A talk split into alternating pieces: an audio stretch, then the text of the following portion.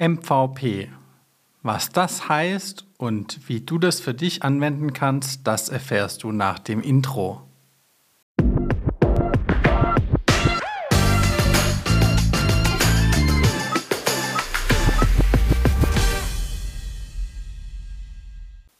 Herzlich willkommen, schön, dass du da bist.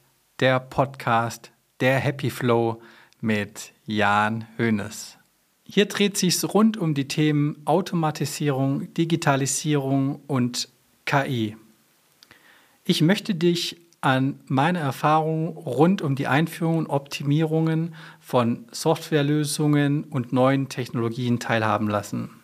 Mein Ziel ist es damit, dass du mehr Klarheit über deine Prozesse bekommst, wie du diese auch effizienter gestalten kannst.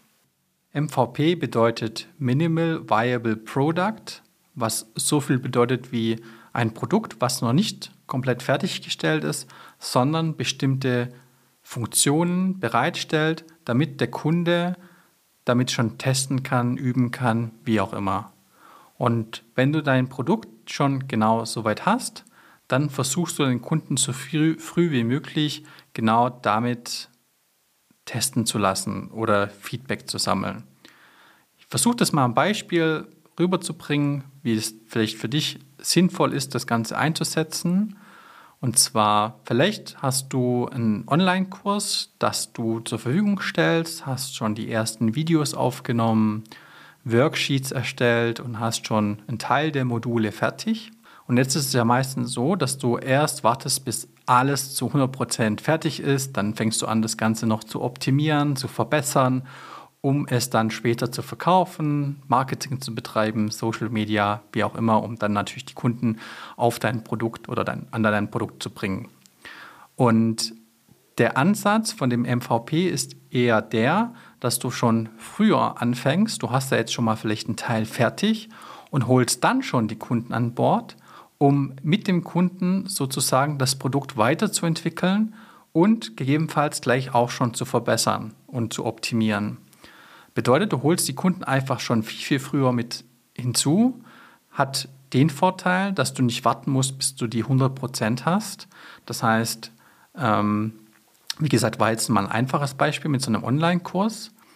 Das, das bedeutet ja für dich, du kriegst viel, viel früher Kundenfeedback und kannst darauf reagieren, ob die Worksheets, die du bereitstellst, ob die schon passen, ob die Inhalte von dem Videomaterial, das du bereitgestellt hast, auch wirklich inhaltlich ganz, ganz gut passt und die Lösungen dem Kunden auch weiterhelfen oder gegebenenfalls auch Informationen noch fehlen, die du dann in dem Videomaterial noch erweitern kannst.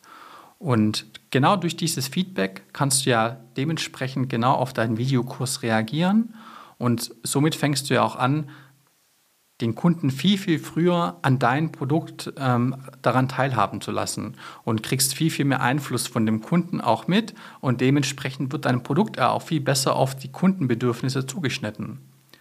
Und das spart natürlich dir extrem viel Zeit, aber auch dem Kunden natürlich, weil du passt ja genau das Produkt sozusagen auf die Kundenbedürfnisse des Kunden an. Und das bringt ja auch ihm extrem viel, anstatt zu warten, okay, jetzt habe ich das Produkt zu 100% fertiggestellt. Und dann merkt der Kunde, oh, das passt hier noch nicht, da fehlt mir noch ein paar Informationen. Und dann fängst du an, das Ganze nochmal von neu aufzurollen. Oder nimmst äh, noch viel, viel mehr Videos auf und baust das alles wieder hin und her. Und genau um das zu vermeiden, ist es einfach extrem wichtig, den Kunden schon viel, viel früher einzubinden. Und wie gesagt, es spart ja extrem viel Zeit und aber auch Kosten, weil auch Zeit ist Geld, wie man so schön, wie so schön sagt. Und ich denke, das kann man sich auf jeden Fall einsparen und somit kriegt man auch ein viel, viel besseres Produkt am Ende hin, das natürlich dir viel bringt und auch dem Kunden extrem viel bringt.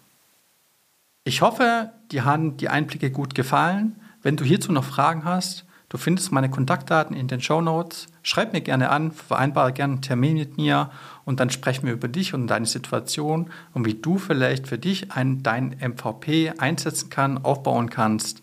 Das erkläre ich dir dann. Das war eine Folge von der Happy Flow. Wie man immer so schön sagt, vom Zuschauen ist noch kein Meister vom Himmel gefallen. Also setze diese Learnings in der Praxis um.